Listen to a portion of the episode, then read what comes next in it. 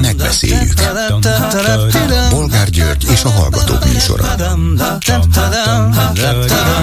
A műsor telefonszámai 061 387 84 52 és 061 387 84 53. Jó napot kívánok a Klubrádió mikrofonjánál, Bolgár György. Mai műsorunkban beszéljük meg, hogy Gyurcsány Ferenc szerint a demokratikus koalíció két héten belül hazahozná az Európai Unióból a már egy éve visszatartott uniós támogatásokat, több milliárd eurót. Eltekintve most attól, hogy a két hét természetesen csak egy szimbolikus szám, egy szimbolikus időtartam, meg attól is, hogy a DK egyelőre nem léphet az Orbán kormány helyébe, önmagában egy ilyen ígéret alkalmas-e arra, hogy az embereket rádöbbentse, milyen helyzetbe hozott bennünket Orbán? Következő témánk, hogy az 56-ot fasiszta lázadásnak minősítő orosz tankönyv miatt egyetlen szót sem szólt a kormány. Most viszont Szijjártó Péter külügyminiszter méltatlankodó levelet küldött a svéd külügyminiszternek, mert Svédországban olyan iskolai oktatóanyagot jelentettek meg, amely a magyarországi demokrácia lebontásáról szól. Szijjártó és tegnap kollégája Gulyás Gergely nem is burkoltan azzal fenyegette meg a svéd kormányt, hogy a magyar parlament nem fogja jóváhagyni felvételüket a NATO-ba. Képesek volnának akár ezt is megtenni? Most arról nem beszélve, hogy amit a svédek állítanak rólunk, az igaz, amit meg az oroszok, az nem. Mit szólnak ezen kívül ahhoz, hogy demográfiai csúcsot tartanak Budapesten, többek között az olasz miniszterelnök részvételével?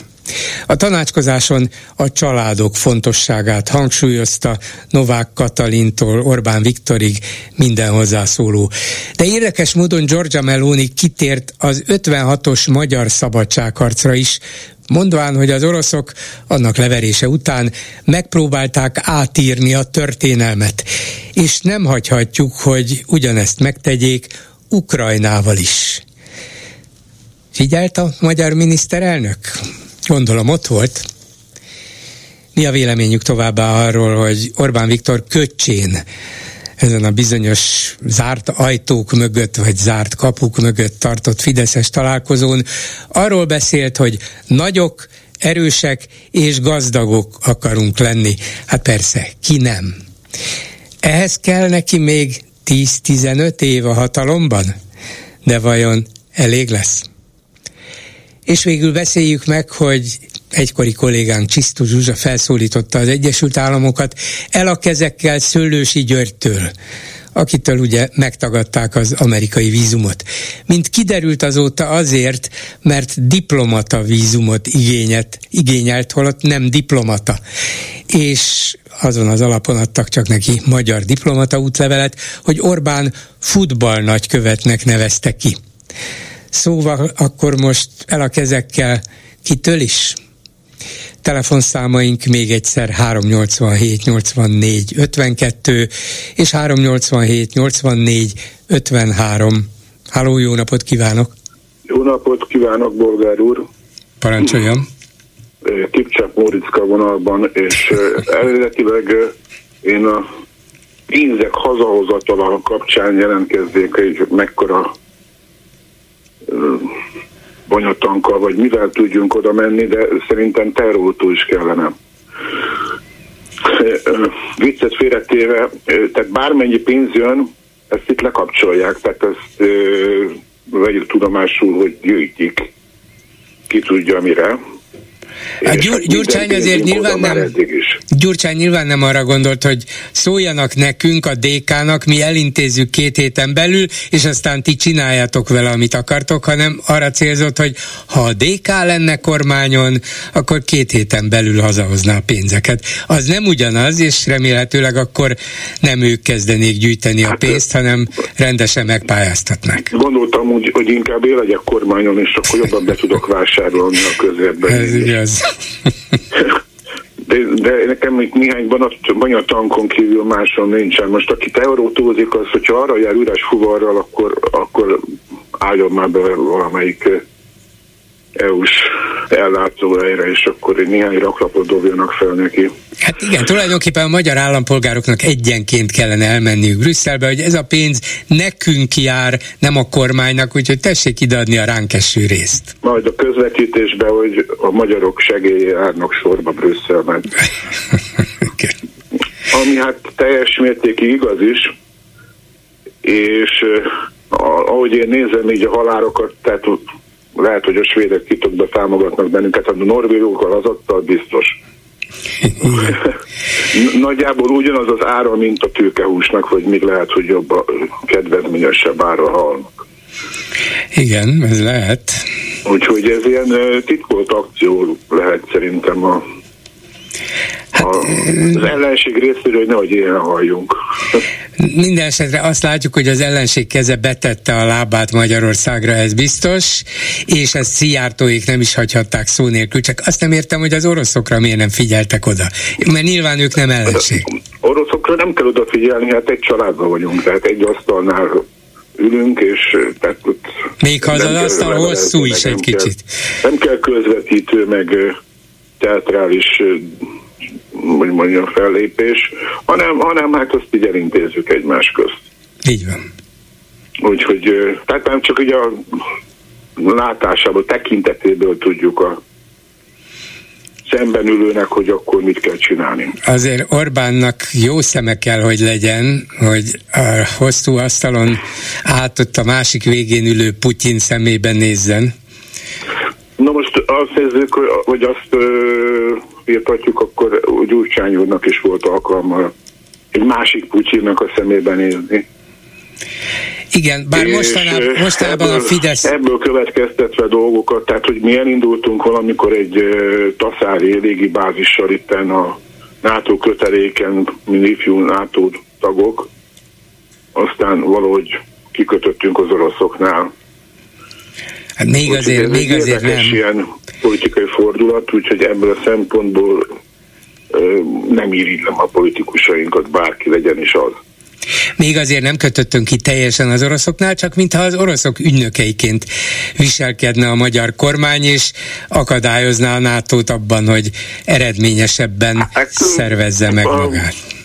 Általunk ő megválasztott a Forner azt mondta a Szijjártónak, hogy nem kellett volna oda menni, ahova az Unió nem akart menni.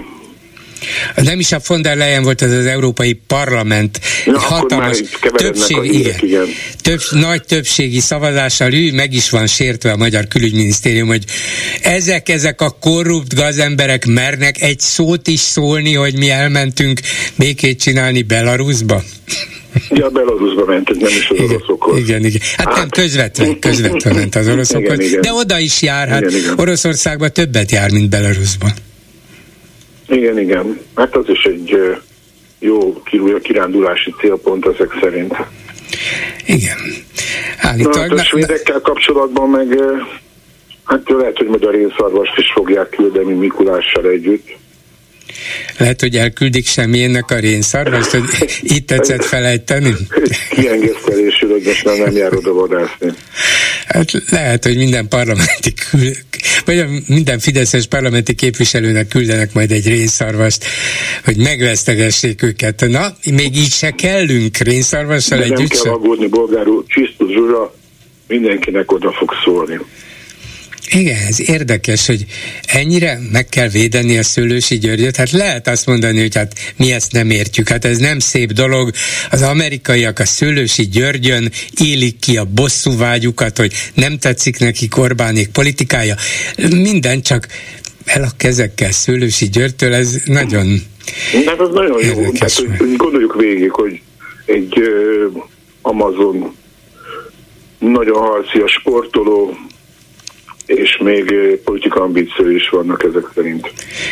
Hát ez eddig nem jutott eszembe, de akár még ez is lehet, igen. Úgyhogy utánpótlásra mindig szükség van. De lehet, hogy csak... Annyira nincs, nincs így a köztudatban, vagy az, de hallottam épp a klubrádióban, hogy valamelyik kor, Matthias Corvinusos diák kitálhat, hogy mi mindent várnak el a utánpótlástól, Így van, egy, Úgy, méghozzá egy Széchenyi leszármazott, aki Amerikában él, és hű azóta, mióta megírta a Guardianben, hogy a Matthias Corvinus kollégium lényegében milyen ideológiai, politikai befolyást próbál gyakorolni a kollégium mondjuk diákjai és, és vendégei re, ezért Igen.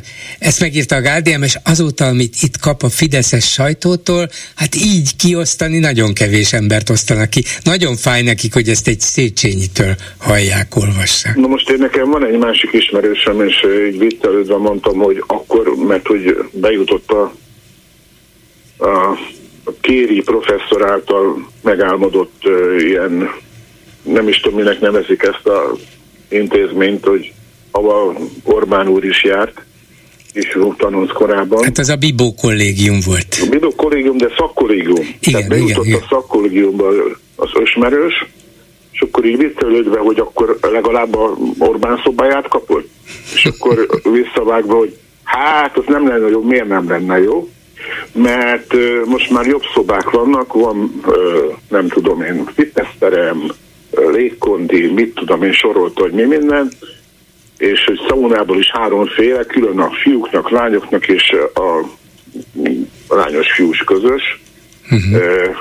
szauna, és, és nem tudom, tehát hogy, hogy valamelyik szállodát, valamelyik... Hát talán ez a flamengo szálloda, igen, ez ott van a, ott van a feneketlen tó mellett, a, flamen, igen, a egykori flamengo szálloda, az már az MCC koll, igen. Hát a Bigó hát sincs messze, de, de nem kell még hegyet mászni se hozzá. Igen, igen. Úgyhogy hát kaptak egy csomó pénzt, mm, nem is tudom, hogy hogy több száz milliárd forintot. Valaki összeszámolta Igen, ezt. Esetleg Gyurcsány nem tudná, de Orbán úr szobája már nem az igazi, tehát hogy annál jobb feltételek vannak, és hogyha azózzuk a pénzeket, akkor úgy kell azozni titokban, hogy lekapcsolják, mert akkor ez beépül uh-huh. Hát nekem ezzel az egész, egész Gyurcsány kijelentéssel csak az volt a kérdésem, hogy hogy ha ez a közvéleménynek szól, már pedig nyilván Gyurcsány is a közvéleménynek, az olvasónak beszél, a HVG-nek adta az interjút, akkor vajon a magyar köz, közönség megérti-e, felfogja hogy tényleg egy, egy demokratikus ellenzéki kormány neve, vezesse azt a DK, vagy valaki más, hetek alatt vagy néhány hónap alatt végig tudná tárgyalni az Európai Unióval az összes vitás kérdést, és miután elvileg is és gyakorlatilag is egyetértenek vele, hiszen ők is azt mondják itthon, hogy Orbánék szétverték a demokráciát, ezt mondja az Európai Unió is, tehát a megegyezés nem kétséges, haza tudnák hozni pillanatokon belül a visszatartott több ezer milliárd forintnyi pénzt. Az embereket ez vajon érdekli-e, vagy azt mondják, hogy beszéljen csak, amit akar? Hát valószínűleg minden lépés ki van számítva, tehát most a unió reakcióiból is az derül ki, hogy még nevén nevezni sem nevezik a probléma forrását, tehát így beleértve Magyarországi igen, Magyarország nevét sem hallottuk von der Leyen évadért vagy évértékelő beszédében. Nem hangzott Hát nagyon óvatosan kezelik, hogy nehogy nyílt konfrontációhoz vezessen, hogy akkor mit mondtak, tehát akkor rögtön a Szijjártó, vagy Csisztus Zsuzsa, vagy valaki visszavágna. Ez az el a kezekkel Magyarországtól üzenik. Igen, de hogy akkor nem vagyunk megnevezve, akkor nem is ránk gondoltak, hát hogy valami félreértés. Hát, hogy ilyen óvatosan kezelik ezt a dolgot, de hát azzal most már így tisztában kell, hogy legyünk, hogy, hogy hogy ez már több éve, vagy több évtizede folyik lassan, hogy, hogy itt már minden lépés ki van számítva, és amire így utalgatnak, hogy valami új birodalom képződik, és monarchiára utaló kaszárnyák átnevezve igen, lehet, hogy ezt is az Európai Unió... Néhány példát, hogy akkor mifelé törekünk, törekszünk, tehát hogy vagy mifelé indult ez a szekér, tehát hogy, hogy ezt meg tudjuk állítani, vagy keresztbe kell előtte feküdnünk, hogy mit kell csinálni. De lehet, hogy a, a, azt is Brüsszel találta ki, hogy a Petőfi laktanyát nevezzék át Mária Terézia laktanyának. Hát sokkal inkább uniós szellemű, hát mint a szabadságharcos hát, Petőfi. Petőfi tudta, hogy ki az a Mária Terézia, bocsánat, hogy szavállak, tehát Mária Terézia nem tudta, hogy ki az a Petőfi. Például, igen. Úgyhogy ilyen nagyon logikus következtetések. Ami, ami még szintén elsikkad, hogy, hogy a balkáni vonal az, az úgy szintén, szintén nincs kidomborítva, nem nagyon merik néven nevezni.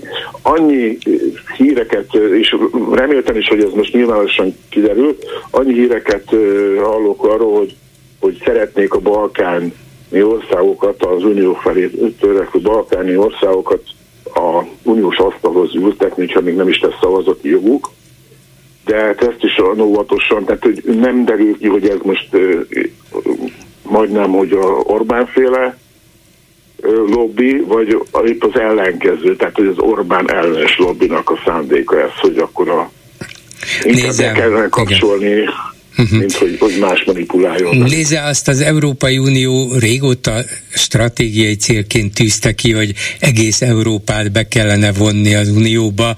Ez egy, nem, nem egy mostani állapotában befagyasztandó unió és szövetség, hanem ki kell nyitni az ajtót a demokratizálódó és Európához egyre több tekintetben alkalmazkodó országok előtt, ezért folynak csatlakozási tárgyalások, ezért teljesítenek vagy nem teljesítenek feltételeket, amelyek a csatlakozáshoz kellenek, és itt van most az ukrajnai háború, és Ukrajnának is megígérték, hogy jöhet az Európai Unióba.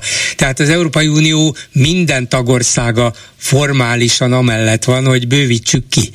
Orbán ezt különösen erőlteti a déli balkáni államok, elsősorban Szerbia felvételének az a sürgetésével, mondván, hogy hát ők vannak a legközelebb hozzánk, mert ő neki meg az volna jó, ha mielőbb a hozzá hasonló politikai alapállású, hát nem egészen demokratikus vezetésű és gyakorlatú országok kerülnének be az Unióba, és akkor aztán sokkal könnyebb lesz megfúrni mindent, amit a nyugatiak akarnak, vagy ami az Európai Unió eddigi felfogása, gyakorlata, értékrendje volt.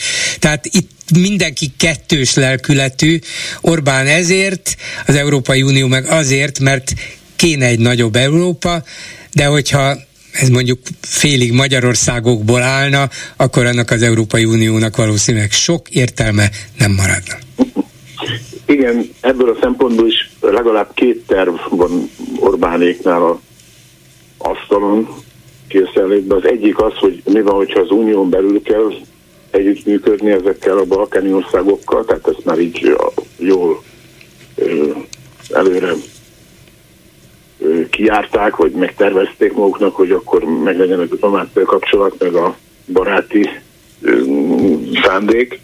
A másik meg, hogyha ez nem fog menni, akkor pont, hogy az unió mintájára egy másfajta tömörülés, egy másfajta birodalom alkotás az, ami inkább a szláv országok tömörítését, egyesítését helyezni előtérbe. Hát köszönöm szépen a hozzászólását. Minden jót, viszont hallásra. Minden jót és jó hétvégét, vagy inkább viharmentes szép napokat a Az, az rendben van hétvégén. mindenkinek, de addig még dolgozunk. Holnap is hétköznap van. Hát itt, dolgozunk itt rajta, és hozzuk haza a pénzeket. Dolgozunk a szép hétvégén. Köszönöm szépen, viszont hallásra. Viszont hallás. Háló, jó napot kívánok! A tegnapi 12. kerületi színeseket, abban maradtunk, hogy ma folytatjuk. Igen, igen, igen, igen. Először is annyit, hogy a Kovács Gergely, a két kutyapárt itteni képviselő volt, ugye a múlt, het, múlt hét pénteki adásban, és akkor szó volt ezekről a dolgokról a részben. Elő, előjelem azt kell elmondani, hogy ő nagyon sokat próbál itt tenni, és nagyon sok ilyen tényfeltárást csinál, hát csak sajnos nem jut el túl távolra ez innen úgyhogy ők tényleg dolgoznak, csak hát sajnos ugye szembe mennek ők is a Gellért hegyel. És erre a, erre a fakivágásra szeretnék egy-két dolgot mondani, hogy azt mondta a képviselő úr, hogy hát ezek magánterületen vannak, ezek a ugye, őcsfás részek, ezért nem tudnak mit csinálni. Hát ez nem így van. A 12. kerületnek van egy nagyon szigorú önkormányzati rendelete, ami szó szerint azt mondja, ezeket kiírtam már, hogy itt nem mondja utasságokat, hogy a 12. kerület hegyvidék közgazgatási határán belül található magánterületek teljes faállományára és a közterületek fászárú növényállományára vonatkozik ez a jogszabály.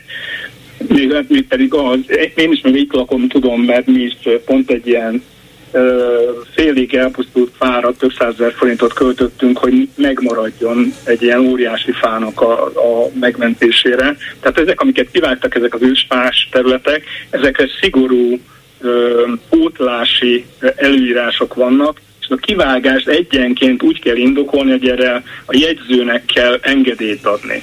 Tehát ez, hogy itt Igen, csak úgy egyszerűen kivágni, mert útban van, és ez az én telkem, azt nem lehet. Nem lehet, nem lehet, és az nagyon szigorúan meg van hogy hogyan kell pótolni, milyen törzsvastagságot, milyen törzsvastagság és hány darab fával kell. Nyilván nem lehet egy 30 méteres fa helyett egy másik 30 méteres odaültetni, és ami már a mi kis történetünkhez tartozik, hogy tegnap, amikor itt beszéltünk, pont ugye arra sétáltam, és néztem ezeket a hát enyhén puccos, uh, új gazdag villákat, meg épületeket, tehát ezeknek a területére szinte csak olyan fák vannak beépítve, amiket szigorúan tilt ez, a, ez az önkormányzati rendelet, mert nem illenek ennek a területnek a, a környezetébe.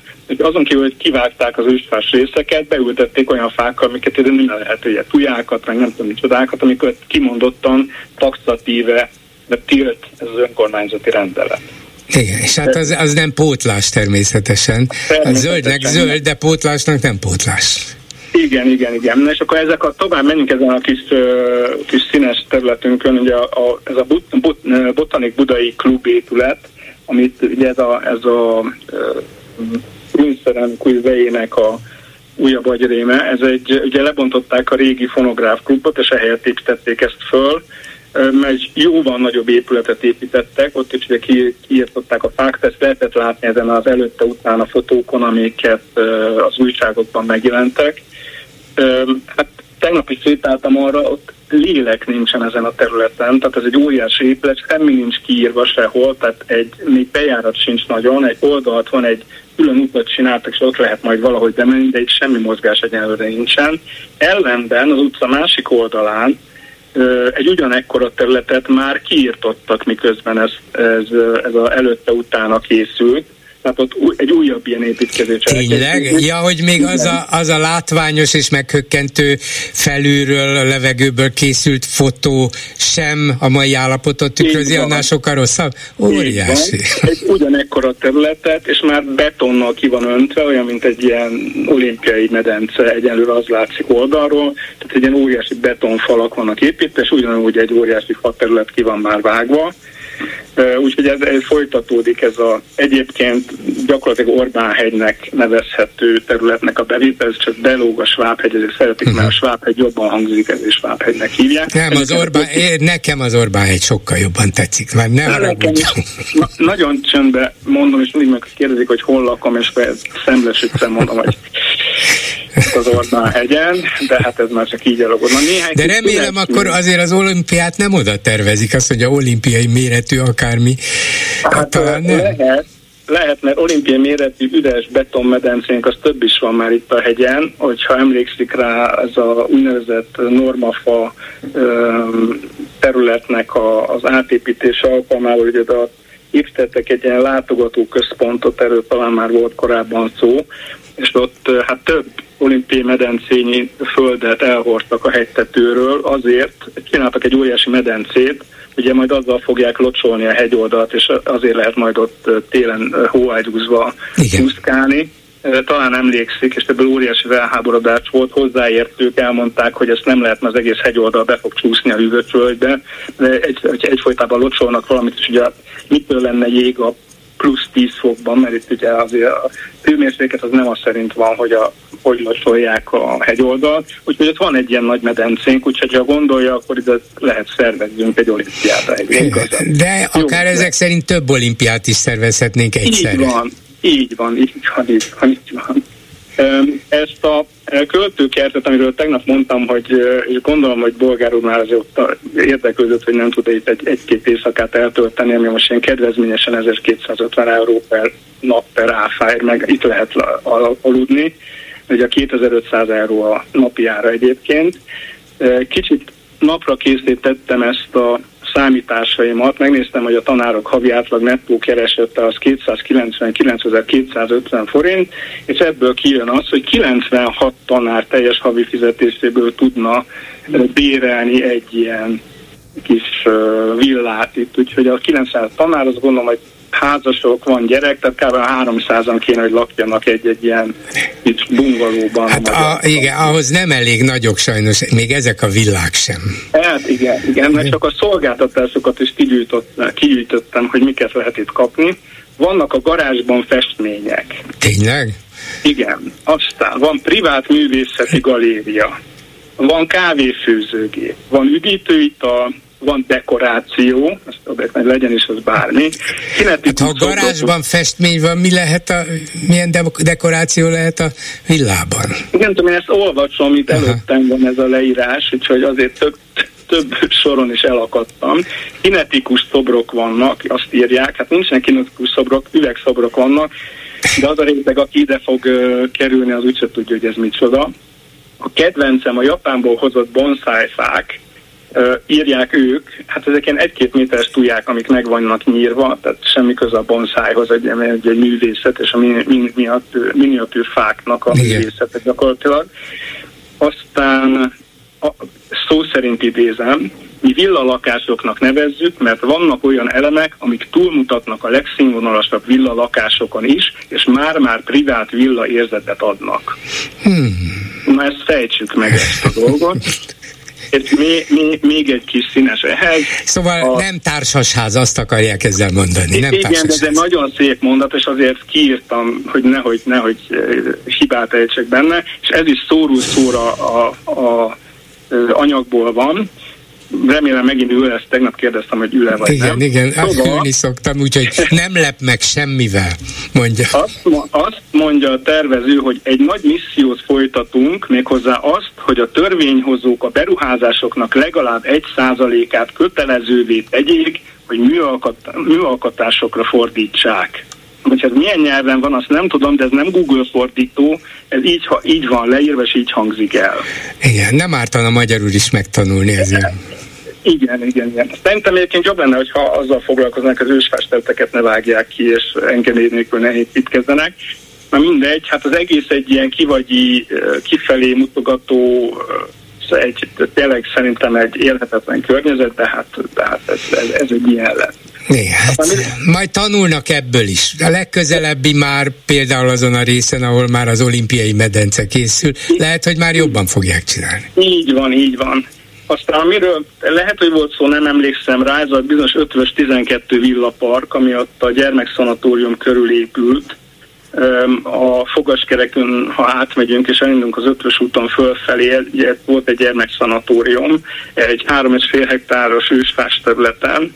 Hát ebben egy nagyon érdekes dolog van. Itt egyrészt a házak, hát ugye ezek itt, itt a helyi nyelv parkolóházaknak hívják, hívja, mert olyan rondák egyébként, de tehát az a, úgy jelentek meg cikkek, hogy hat parkolóházat építettek az ötös útra, Hát ezt azt csinálták, de nem vagyok rajta nagyon meglepődve, hogy ez mivel egy szanatórium volt, ezért hivatalosan egy intézményi területnek volt nyilvánítva. Ugye ez a század elején, múlt század derekán készült ez a történet, és megtartották ezt az intézményi területet, és úgy építették be, olyan becsorolással, mintha intézmény lenne, ami azt jelenti, hogy kb. dupla annyi lehet a beépítettsége, mint a lakóvezeté. Uh-huh. Tehát ezt a kis trükköt megcsinálták, hogy nem sorolták át lakóvezetté, és ezért hát gyakorlatilag egymás szájába lógnak ezek az épületek, mert hát ez is egy ilyen kis helyi specialitás, hogy a, a szanatórium megszűnt, nem sorolják át, és ez kétszer annyi épületet építettek, mint amennyit szabad lett volna építeni. Hát ez is azért egy Hát igen, ez az emberarcú Fideszes kerület. Igen, igen, mi nagyon azok vagyunk. Aztán van egy szinte érdekesség, de itt még azt sehol nem láttam róla semmit. A művész úton, ami egyébként az egyik oldala ennek a, ennek a villaparknak, ott van egy, hát nagyon értékes villa, egy modern épület egyébként, egy megállni tilos tábla van előtte évek óta, és azon rejről, hogy kivéve belügyminisztérium, egy ilyen szuper biztonsági védelemmel ezer kamerával, tehát olyan, mint a teknek a, a laktanyája, tehát uh-huh. nem tudom, mi lett benne, de soha nem lakott benne semmi. Itt most egy építkezés elkezdődött. Én gyanítom, hogy köze van az 5 12 tulajdonosához, hát ezt hallottam, csak ezt nem merem mint elmondom, ezt nem tudom bizonyítani. És ennek az az érdekessége, hogy mióta ez egy egyirányú utca, az utca felétől egyébként föl a, a Széchenyi felé, és mióta az építkezés van, azóta este felé, hát ilyen fekete Skoda nagyméretű autók jönnek ki ebből a kertből, és akik szembe jönnek ugye az egyirányú utcába, szabályosan mennek arra, mert az egyirányú van, hát akkor megfelelő hangosan és megfelelő jelek kísérletében szokták elküldeni a lakosokat, akik jönnek a gyerekeikért az óvodába és más gyereken. És az is úgy gondolom, hogy valahogy át fog kerülni a belügyminisztériumtól valaki másnak a, uh-huh. a tulajdonában nagyon hamar ez a kis terület. Hát, érdek, érdekesen zajlik az élet. Itt ebben az országban mindenki egyenlő, de tudja, vannak akik még egyenlőbbek. Igen, igen, és akkor még egy szót engedje meg a repülőtér eladásáról, mert elég sokáig dolgoztam a légi közlekedésben. Uh, ugye ez most, hogy miért adják el, meg hogy adják el, meg miért nem adják el. Ugye az volt az egyik indok, az egyik uh, orgánunkban itt olvastam, hogy például az Egyesült Államok és a legtöbb repülőtér állami tulajdonban van, meg ez mennyire jellemző Nyugat-Európára, hát ez egyáltalán nem igaz. Tehát az Egyesült Államokban a repülőterek azok az általában a helyi önkormányzatok, a területük, a helyi önkormányzatuk tulajdona, de minden felépítmény, felépítmény rajtuk a légitársaságoké, illetve az üzemeltető cégeké. Tehát ilyen, hogy állami kézben van repülőtér, ilyen szinte sehol nincsen. De hát mi különbek vagyunk, mint mások. Igen, és hát ezzel is úgy fogunk járni, hogy ez egy szakma. Tehát ezt, ezt azért ezt azért egy repülőteret üzemeltetni, azt hiába teszünk oda egy jó ismerős, az attól nem fogja tudni, hogy hogyan ezt üzemeltetni, de hát de, de valami biznisz kell, hogy legyen mögötte. Nem, nem csak az, hogy e, minden legyen a miénk vagy az enyém, hanem ebből valami haszon is kell, hogy származzon, majd meglátjuk, hogy kinek. Igen, igen. Köszönöm, vagy, vagy nem látjuk meg, az is lesz. Igen, az utolsó, amit ha megenged, mert nekem ez nagyon a csőrömet zavarja már, ez az akkumulátorgyártás és az e-autók. Én nagyon e-autó ellenes vagyok, mégpedig azért, mert egyszerűen sehol senki nem tudta azt bebizonyítani, hogy a teljes életciklusa alatt egy ilyen e-autó, tehát onnantól kezdve, hogy kibányászok a nehéz fémeket, ez mennyi ökológiai lábnyomot hagy, összehasonlítva egy korszerű dízelautóhoz, ugye ezt tudjuk, hogy cipelni kell 100-200 kilós akkumulátor, tehát a fogyasztás, hogy ehhez egy teljesen önálló új eh, elektromos hálózatot kell kiépíteni, mert az autópályák mellett, ahol esetleg egy benzinkútnál lehet, oda ne, az, az a betáplálás, ami oda, mert ez nem tudja ellátni a gyors töltőknek a energiaigényét. Tehát én beszéltem autós, autógyáraknál dolgozó ismerősökkel, és ők elmondták, hogy egyszerűen ez azért volt, mert a 2000-es évek elején egyszer nem tudtak az autó, autógyárak már semmi újdonságot felmutatni, és kitalálták ezt az autót, ami ugye a legrégebbi dolog, mert az egy köztudott dolog, hogy ugye elektromos autó előbb volt, mint robbanómotoros autó, tehát ez nem egy annyira korszerű dolog és hát ez a, a hidrogén meghajtás, ami már nagyon sok éve létezik a világon, ugye Németországban már nagyon régen járnak teljes hidrogén meghajtású buszok, Amsterdamban a graftokon a, a hajókat már átállították teljesen hidrogén meghajtásra, aminek ugye az a lényege, hogy a, a hidrogén meghajtású járművek, azok vizet pöfögnek ki, tehát semmi káros kibocsátások nincs. Igaz, hogy ennek a tárolása és az a szállítása az ilyen konténerekben jelenleg nem megoldott, de könnyen megoldható. Tehát én azt gondolom, hogy ez a teljes e-autó irány, ez meg fog nagyon hamar szűnni, és, át, és mi meg itt leszünk az akkumulátorgyárakkal, és adásul nekünk kell majd az akkumulátorokat megsemmisíteni, mert általában az az előírás, Igen. hogy ahol előállítják az akkumulátort, oda viszik vissza tétszerelni, és azokat megsemmisíteni. Igen, hát nyilván annak van veszélye, hogyha Magyarország ennyire beleáll ebbe az akkumulátorgyártásba, ilyen méretekben, ilyen mennyiségben, ilyen összegekkel, az, az, az nagyon veszélyes, mert könnyen lehet, hogy átáll a világ valami másra, de egyelőre függetlenül a hidrogéntól, meg akár más típusú akkumulátoroktól úgy látszik, hogy a következő években mégis ez van, vagy ez lesz, tehát mm, biztos, hogy abból indulnak ki, hogy hát akkor gyerünk, csatlakozzunk ehhez, mert különben kimaradunk az egész autógyártásból. Igen, igen, igen. Hát köszönöm, köszönöm szépen. szépen. Volna. Most köszönöm, örülök, Viszont én is, viszont hallásra. A vonalban pedig Ungár Péter, az LMP társelnöke, országgyűlési képviselője. Jó napot kívánok! Jó napot kívánok! Nem a horvátországi nyaralással fogom zaklatni, hanem a Partizánnak adott, illetve Gulyás Mártonnak adott interjújában mondott egy-két olyan dolgot, ami elgondolkodtató, és engem vitára ingerelt, úgyhogy ha megengedi... Ennek már önmagában nagyon örülök. Na, nagyszerű. Szóval azt mondta, és ezt idézik is, idézőjelben, így mondta valóban, mi nem a radikális ellenzéke vagyunk ennek a rendszernek, hanem a higgadt ellenzéke. A higgadsággal semmi bajom, az, hogy nem radikális ellenzéke vagyunk, ezzel azért már nekem több, nem is bajom van, de több aggályom, mert ki is fejtette, hogy végül is um, az LMP-nek stratégiai vitája van a többi ellenzéki párttal, és nem is tartja Orbán Viktort egy mumusnak. Szóval rendszer ellenzék önök, vagy csak kormány ellenzék? Ha így teszi föl, így nehezebb, mert definiálni kell, hogy mi a rendszer, amiben élünk. Öm, hát a, a kormánynak az ellenzéke vagyunk. Tehát az, ha úgy nézi meg, hogyha kormányra kerülnénk, vagy egy, ami reálisabb, hogy egy kormánykoalíció része lennénk, mondjuk 2026-ban, akkor lennének olyan kormánypolitikát, amelyeket szerintünk folytatni kell kéne, és amelyeket a Fidesz csinált. Tehát nem gondoljuk azt, hogy minden felismerése, ami Orbán Viktor összes felismerése arról, hogy merre mennek a világban a folyamatok, és ezek milyenek, azok mind rosszak.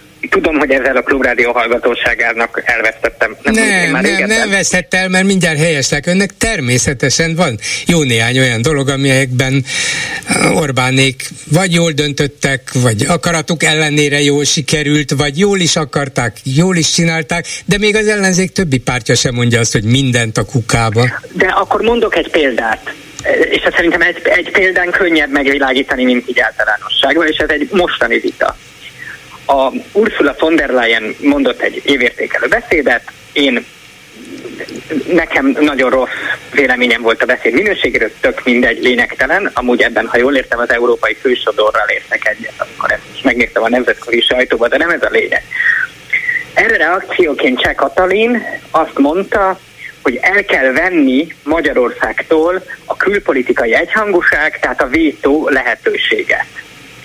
A demokratikus koalíció is ezt mondja, amit Cseh Katalin, másik érvelésből, ugye ők az Európa Egyesült Államok érvelésből logikailag következtetve mondják, hogy el kell venni minden országtól az, a vétó lehetőségét, hogy ne tudjon egy ország megállítani bizonyos folyamatokat.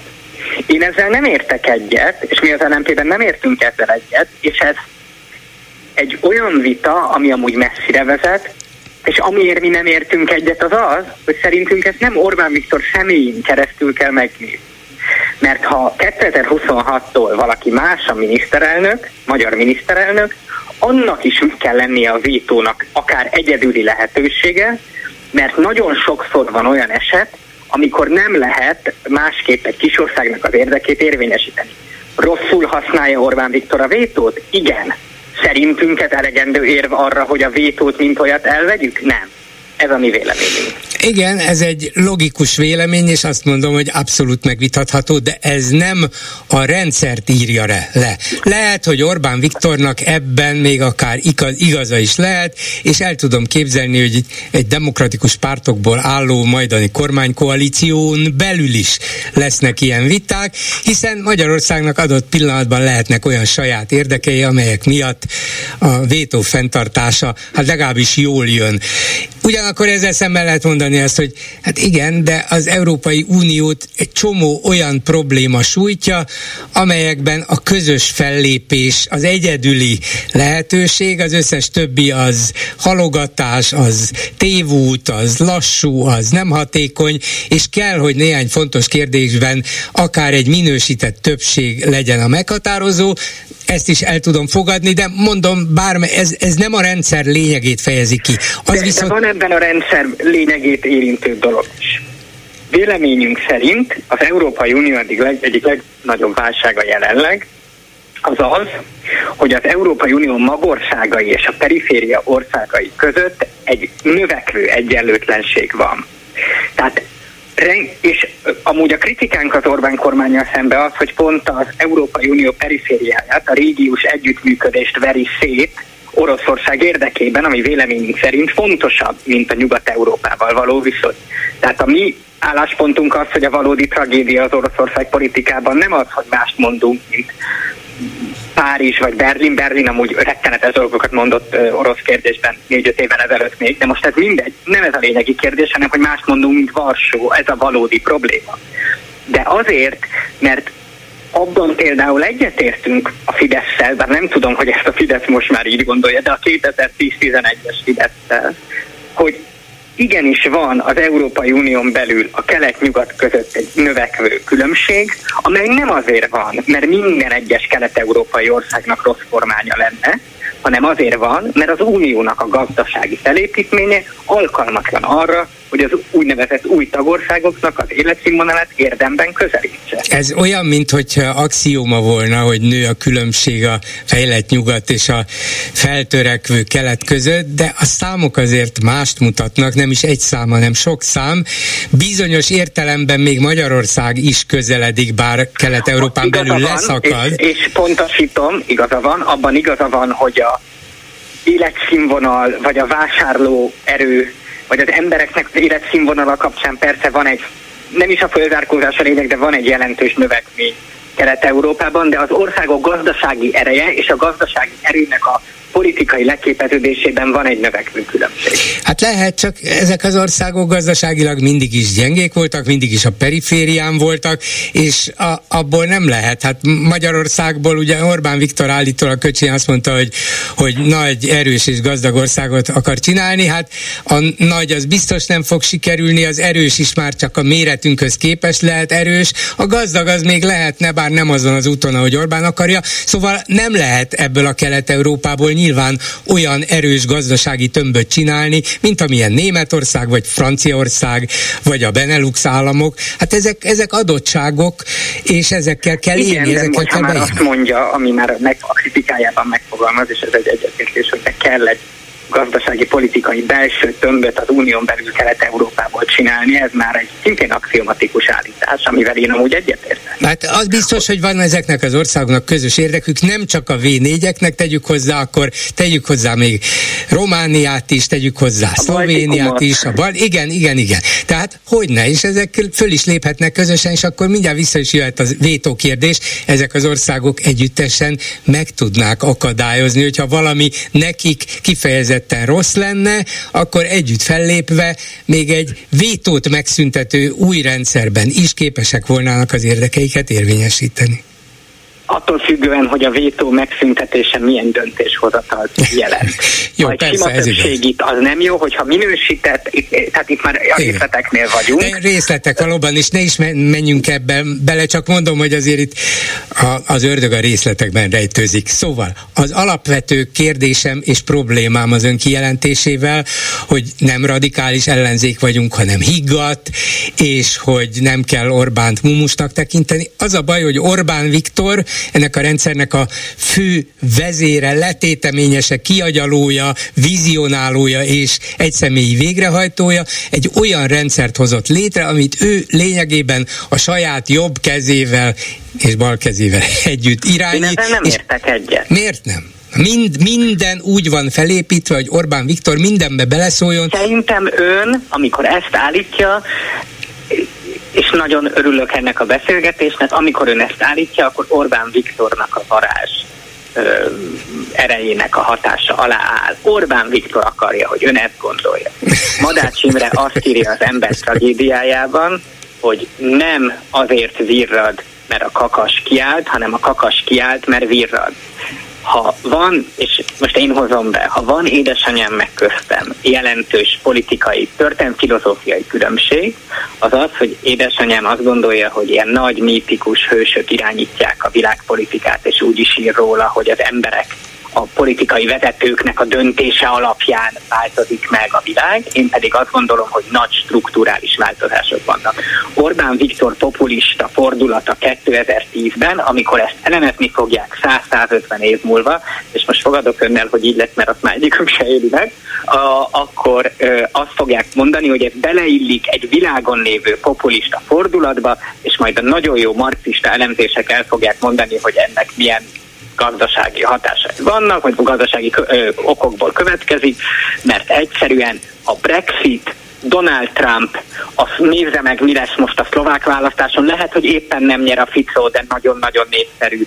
Lengyelországban mi van, hogy nőtt meg a szélső jobb oldal. Franciaországban a szélső baloldallal egyet. Spanyolországban értem, hogy nem tudtak nyerni, de azért egy jelentős jobboldali erősödés volt. Svédországban lett egy jobboldali kormány. Nézze meg, hogy Kelet-Németországban hogy áll az AFD, tehát az egész világon van egy populista fordulat, amelyre Orbán Viktor egy nagyon ügyes hullámlovasként ráül.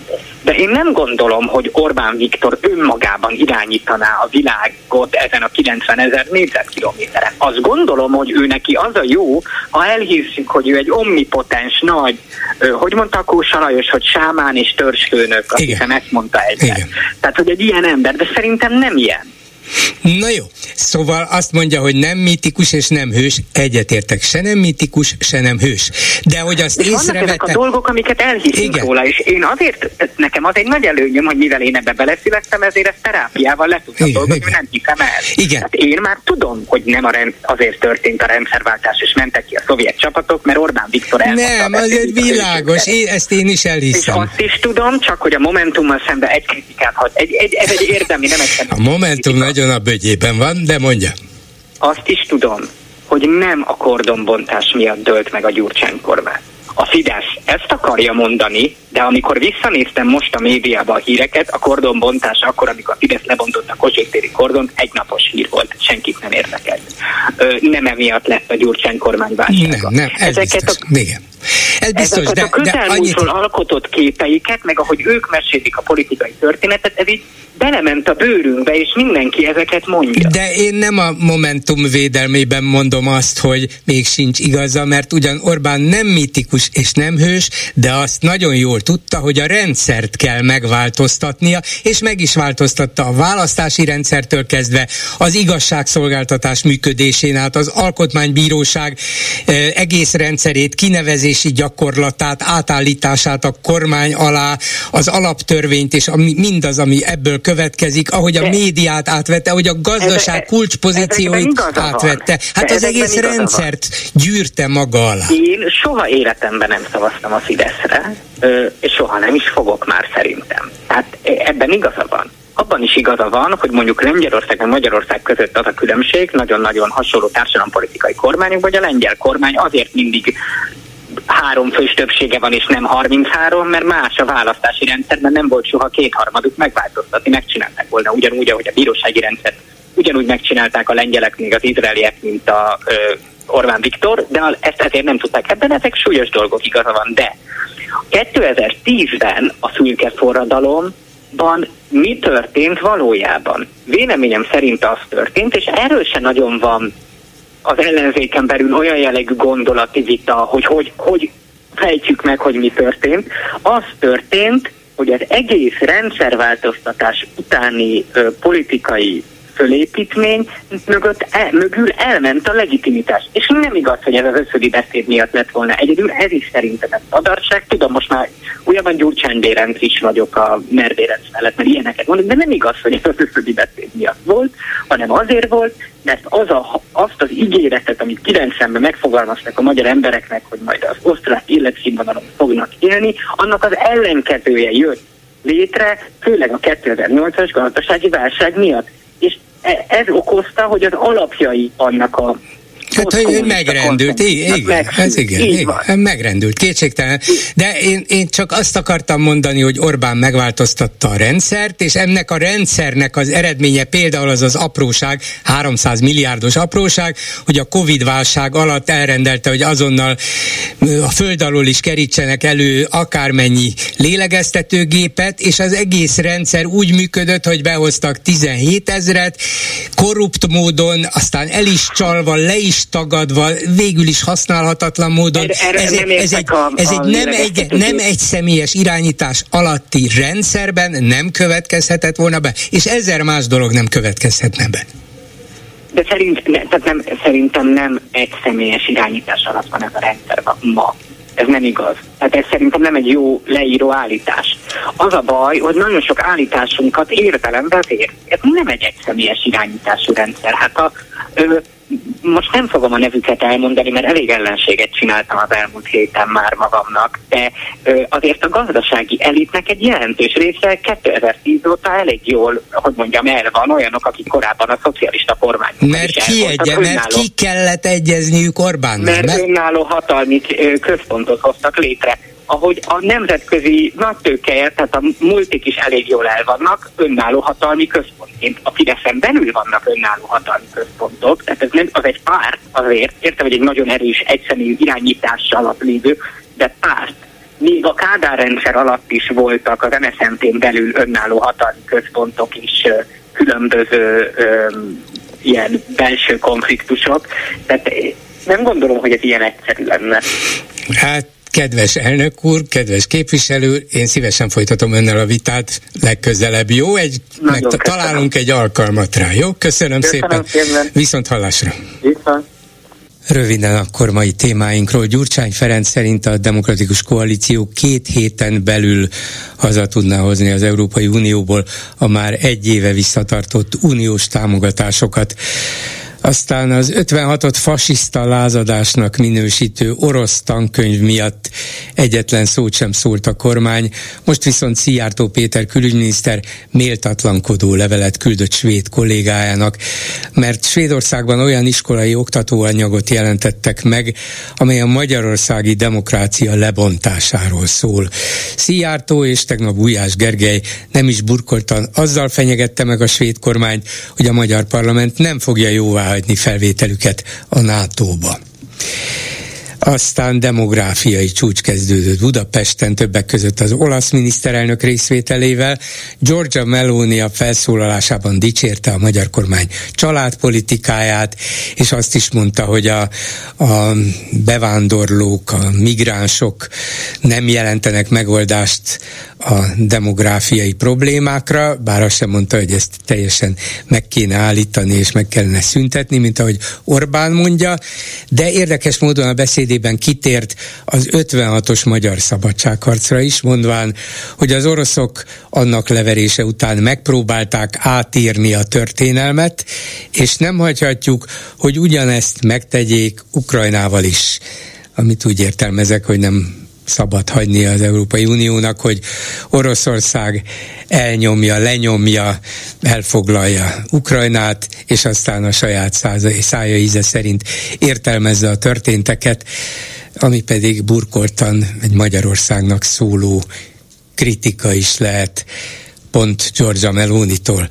Orbán Viktor Köcsén arról beszélt a közelmúltban, lassan szivárognak ki a részletek, hogy nagyok, erősek és gazdagok akarunk lenni. Vajon ehhez kell neki még 10-15 év a hatalomban, és akkor sikerülni fog? És végül egykori kollégánk Csisztú Zsuzsa felszólította az Egyesült Államokat el a kezekkel Szőlősi Györgytől akitől ugye megtagadták az amerikai vízumot, mint kiderült azért, mert diplomata vízumot igényelt, holott nem diplomata, és arra azon az alapon adott neki diplomata útlevelet Orbán, illetve a külügyminisztérium, hogy futball nagykövetnék nevezték ki.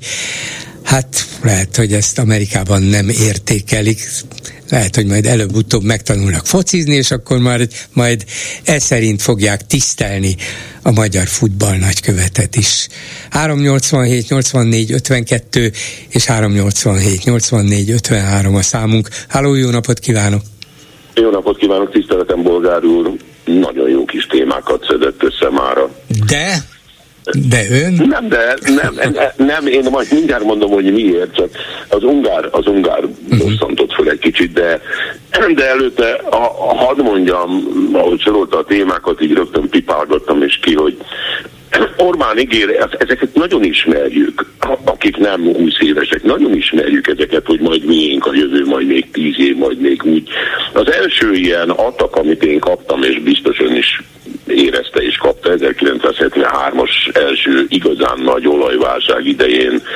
Hangzott, de talán a Kádár mondta, hogy most egy kicsit húzni kell a nadrág szíjon, de aztán majd nagyon jó lesz. Igen. E, és ez ez azóta is bejön ez a panel. Hát most is még tíz év, és mi leszünk. Az, irigy, az irigyel, mire, mit irigyelnének tőlünk, de most komolyan mondom.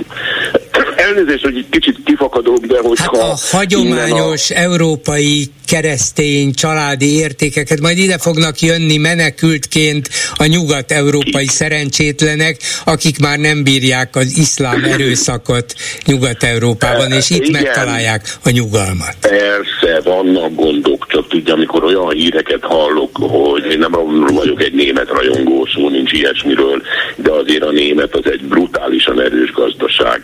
Amikor azt hallom, hogy az oroszok lenyomták a németeket, de most ez, most ez tényleg, de tényleg hogy, hogy képzelik? Tehát ez van, aki, és van, aki kell, hogy van, aki eljön. Biztos, hogy Hiszen ezt halljuk. Hát ezt halljuk.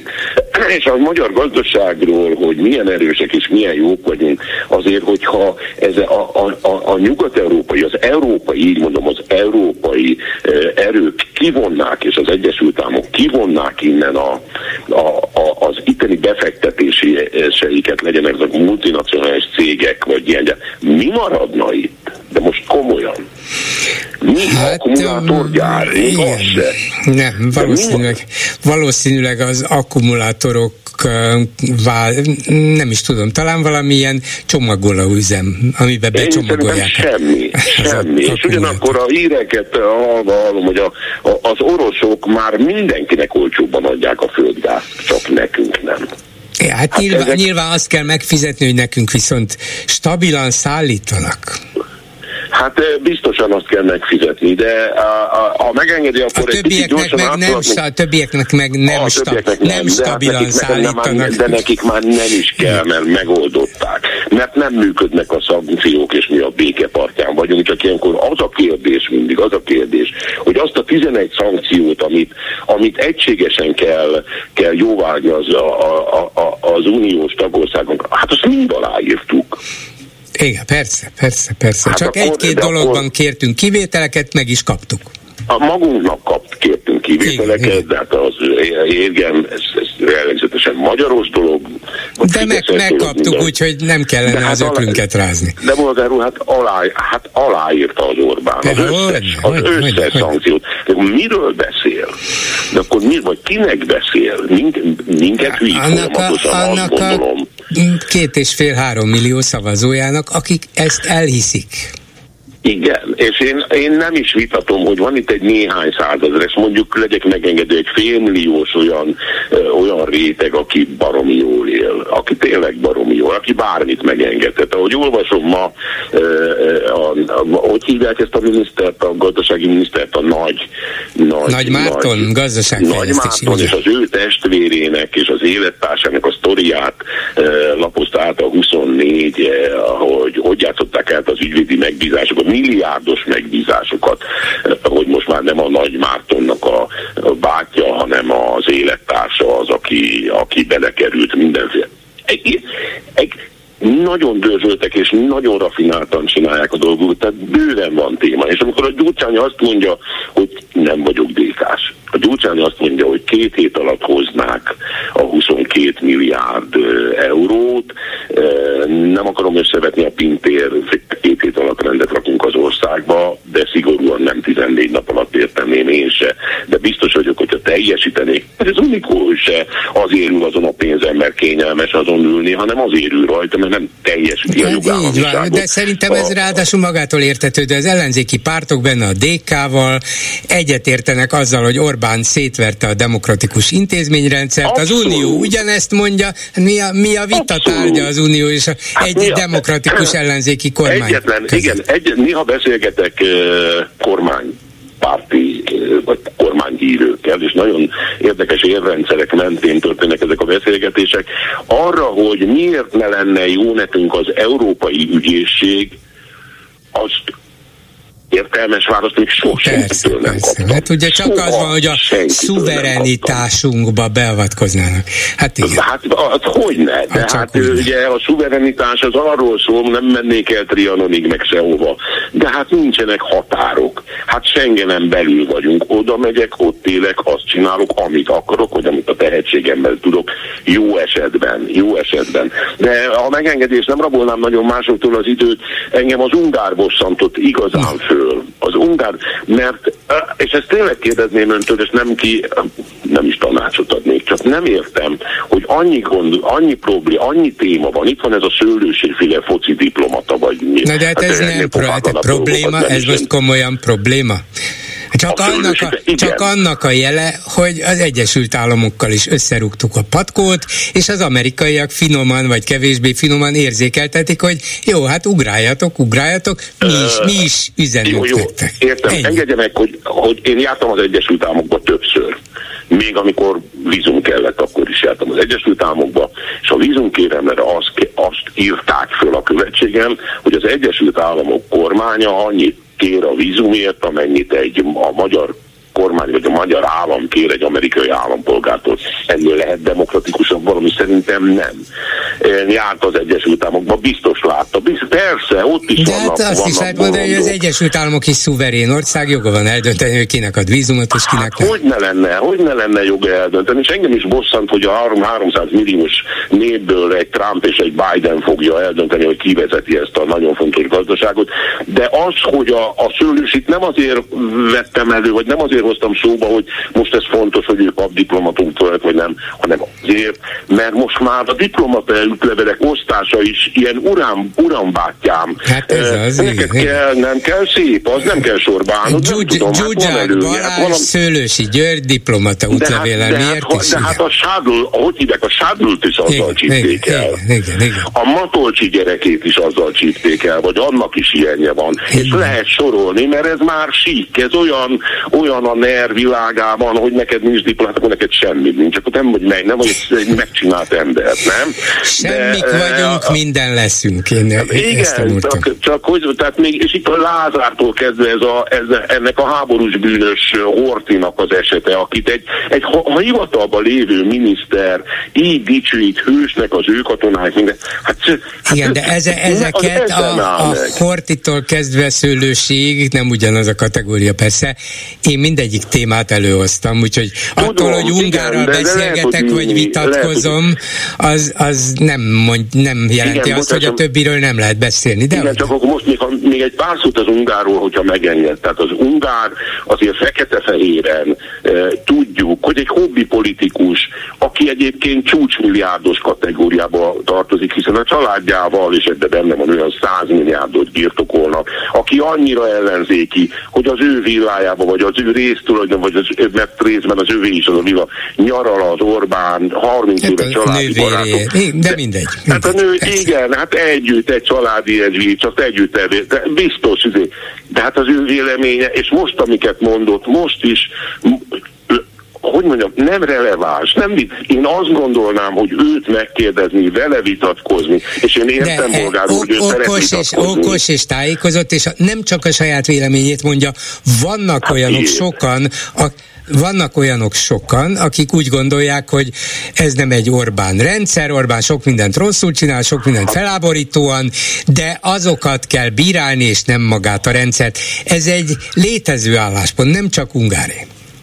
Igen, akkor szívesen hallgatnék olyan embert, aki, aki mondjuk nem ennyire elkötelezett, a, mint 100 milliárdos, és mint az Orbán családi barátja, vagy családi, akinek ilyesmi véleménye van. És eh, imádom, amikor ön vitatkozik, mert decensen, finoman, mindenféle olyan mentesen, amit én szoktam használni vitában, ön nem használja rádióban, hála Istennek. Jók szoktak lenni a vitá, eh, vitái, és csak ne a... Ne a hát ne én szívesen, megmondom önnek, szívesen vitáznék én, vagy mondjuk így beszélgetni Tudom, hogy nem Orbán Tudom, Viktorral is, Azt és akkor, akkor leg, hát elfelejtettem már régen, csak akkor legalább annak tehetném fel a kérdéseimet, akitől minden származott ebben a rendszerben. Ugár szerint nem minden, én szerintem minden, nem azt jelenti, hogy minden ható, de hogy minden mögött ő van, vagy ő akar lenni, azt mondom. Igen, biztosan nehéz összeszozni és össze, össze, össze telefonálni olyan, olyan fontos emberekkel beszélgetni, akiknek a véleménye mérvadó lehet, és, és, és a tájékoztatáshoz hozzátartozik. Ez egy nehéz feladat, de hát ezért csinálja ön a csapata. Nem is zavarnám Köszönöm tovább, szépen, köszönöm, hogy viszont hallásra. És a vonalban Leocki Noémi, jó napot kívánok! Jó napot kívánok! Aki a napokban a mérce portálon írt. Hát a véletlen így hozta Ungár Péterről, hogy az előző hallgató is őróla beszélt, és az ő álláspontjáról, meg annak hitelességéről az ön cikkének címe az volt, hogy egyszer már az igazsággal is támadhatnák Ungár Pétert, és ez egy radikális baloldali megközelítés, úgyhogy kérem először fejtse ki, aztán majd lesznek nekem is kérdéseim hozzá. Mi az az igazság, amivel őt támadni vagy bírálni kellene? Egy kis kontextusnak még elmondanám, hogy én az LMP tagja voltam, tehát én személyesen ismerem Ungár Pétert, és személyesen volt vele tapasztalatom, Um, teljesen őszintén tudom állítani, hogy szerintem neki ö, őszinte kritikái vannak ö, a Fidesz rendszerével szemben, és hogy ö, egészen sok dologban eltér a véleménye az édesanyja véleményétől, mint Máriától. Um, de hogy alapvetően fölmerült ez vele szemben, hogy a Fidesz olyan törvényeket hoz, ami az ungár család egyik legnagyobb ö, ö, cége, a BIF NRT ö, javára válik, tehát hogy ö, ö, a rész többet tudnak kivenni a cégből, mert olyan törvényeket hoznak, amit, amitől az ő családjuk gyarapodik, ö, például Ungár Péter vagyona is. És hogy ennek kapcsán én felhoztam, hogy igen ám, de ez a cég, ez a ez a privatizáció időszakában született a 90-es években, megkérdőjelezhető körülmények között. Erről nincsen sok információ, de Kőszeg Ferenc 2007-ben a Magyar Narancsban írt Ungár András halála után egy cikket arról, hogy feltehetően nem voltak tisztességes, nem, nem csak tisztességes módon szerezték ezt a vagyont, és és ezért mondtam azt, az az alapvető állításom, hogy én attól tartok, hogy Schmidt Máriát nehezebb leváltani, mint Orbán Viktort, és hogyha arra kerülne sor, hogy valamilyen módon mégiscsak sikerül leváltani Orbán Viktort, azzal még nem váltanánk le se Schmidt Máriát, se Ungár Pétert, és ez egy problémás pozíció, szerintem túlhatalmuk van. De miért volna Schmidt Máriának vagy Ungár Péternek túlhatalma? Azon kívül, hogy van sok pénzük. Ha Orbán Viktort váltjuk le, akkor az egész rendszer rendül meg, és bár Schmidt Máriától nem vennék el nyilván az ingatlanjait, de az már nem biztos, hogy egy következő kormány is az ő ingatlanában működtetnie az, az agrárminisztériumot, mert azt mondanák, hogy hát lehet, hogy erre volnának jobb ajánlatok is, nézzük meg. Szerintem itt az a kérdés igazából, hogy, hogy minőségi változás lenne egy Orbán rendszer után. Tehát, hogy azért tudom, hogy most nagyon nem látjuk ennek a rendszernek a végét, de mégis fel kell tenni azt a kérdést, hogy milyen rendszer szeretnénk utána. És ha mondjuk pont ez volt az egyik félelmem Ungár Péterrel kapcsolatban már az LMP idején is, hogyha megvesz sajtóorgánumokat, például egy időben fölmerült, hogy megveszi a magyar nemzetet, vagy sokszor úgy beszéltek róla, mint aki lehet egy független mecénása a független sajtónak, hogy valóban független lesz ez a sajtó. És én sajnos azt látom, nem látok arra jeleket, hogy, hogy ez megtörtént volna. Tehát neki voltak vidéki lapjai, amikről azt állította, hogy, hogy ezek Fidesz ellenes, független ellenzéki orgánumok lesznek, és egyszer csak bezárta őket. Azt hiszem, hogy Egerben és Szolnokon voltak ezek a lapok, és hogy azért például ebben szerintem minden ellenzéki egyetérthet, hogy az egyik legnagyobb kritikánk az Orbán rendszerrel szemben, hogy nem, lehet, nem lenne szabad már hónapra bezárni sajtóorgánumokat, és ez sajnos megtörtént. Vagy ott van például az azonnali ügye, ami ami az, az én szememben növelte akkor Ungár Péter presztízsét, hogy ezt a lapot eltartja, mert ez egy valóban független lap volt, és egy megkérdőjelezhető körülmények között mm, megszűnt, illetve kirúgták a főszerkesztőt, még mielőtt megszűnt volna, és hogy, és hogy számomra ez az igazi kérdés, hogy hogy például a független sajtó kérdése, hogy tényleg tudunk-e olyan biztosítékokat hozni, ami a, a munkavilágában, ami mondjuk egy újságíró számára biztosítja a szabad véleményhez való Igen, jogot. Fontos kérdés az újságírás szabadsága, meg a média szabadsága, de hát ettől még, hogy Ungár Péter nem akart esetleg évi több millió forintot költeni sem egyik, sem másik, sem harmadik orgánumra.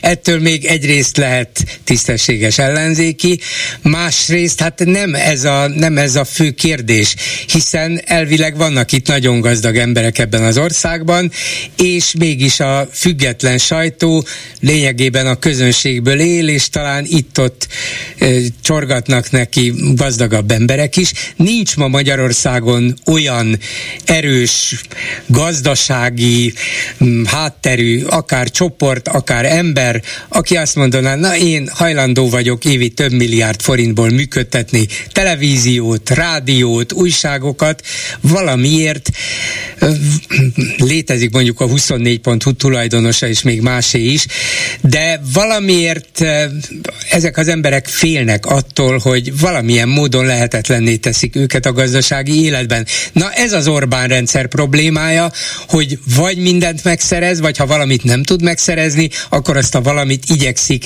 megfojtani, valamilyen módon körülkeríteni, vagy valamilyen módon függővé tenni saját magától, engedményeket kicsikarni tőle, és hogyha ez az Orbán rendszer megszűnik, akkor talán lehet szabadabb újságírás is. Nem attól nem szabad, hogy Ungár Péter nem költ rá néhány milliót.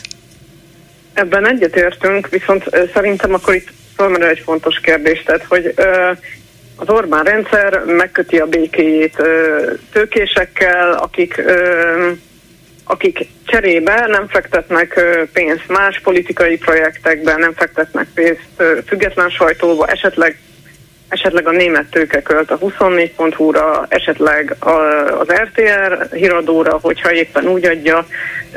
Tehát, hogy megkötik ezeket a béke szerződéseket mondjuk úgy, és hogy azt, azt elfogadható tételnek tartom, hogy, hogy ugyanúgy állhat egy, egy meg nem támadási szerződés Ungár Péter, mint Tőkés és Orbán Viktor között, hogy nem mehet túl messzire, mint ellenzéki, mert azzal már hatalmát veszélyeztetni, de ebből az derült ki, hogy, hogy, hogy egyetlen, hogy alig van olyan tőkés Magyarországon, aki különbözne Ungár Pétertől. Tehát, hogyha ő egy sima vállalkozó de ez a lenne, rendszernek a hibája, ez a rendszer bűne, nem is hibája, ez a rendszer bűne. Olyan rendszert hozott létre Orbán Viktor, hogy mindenki, még egy befolyásos, gazdag ember is kénytelen ilyen-olyan engedményeket tenni, mert különben attól tarthat, hogy tönkre teszik.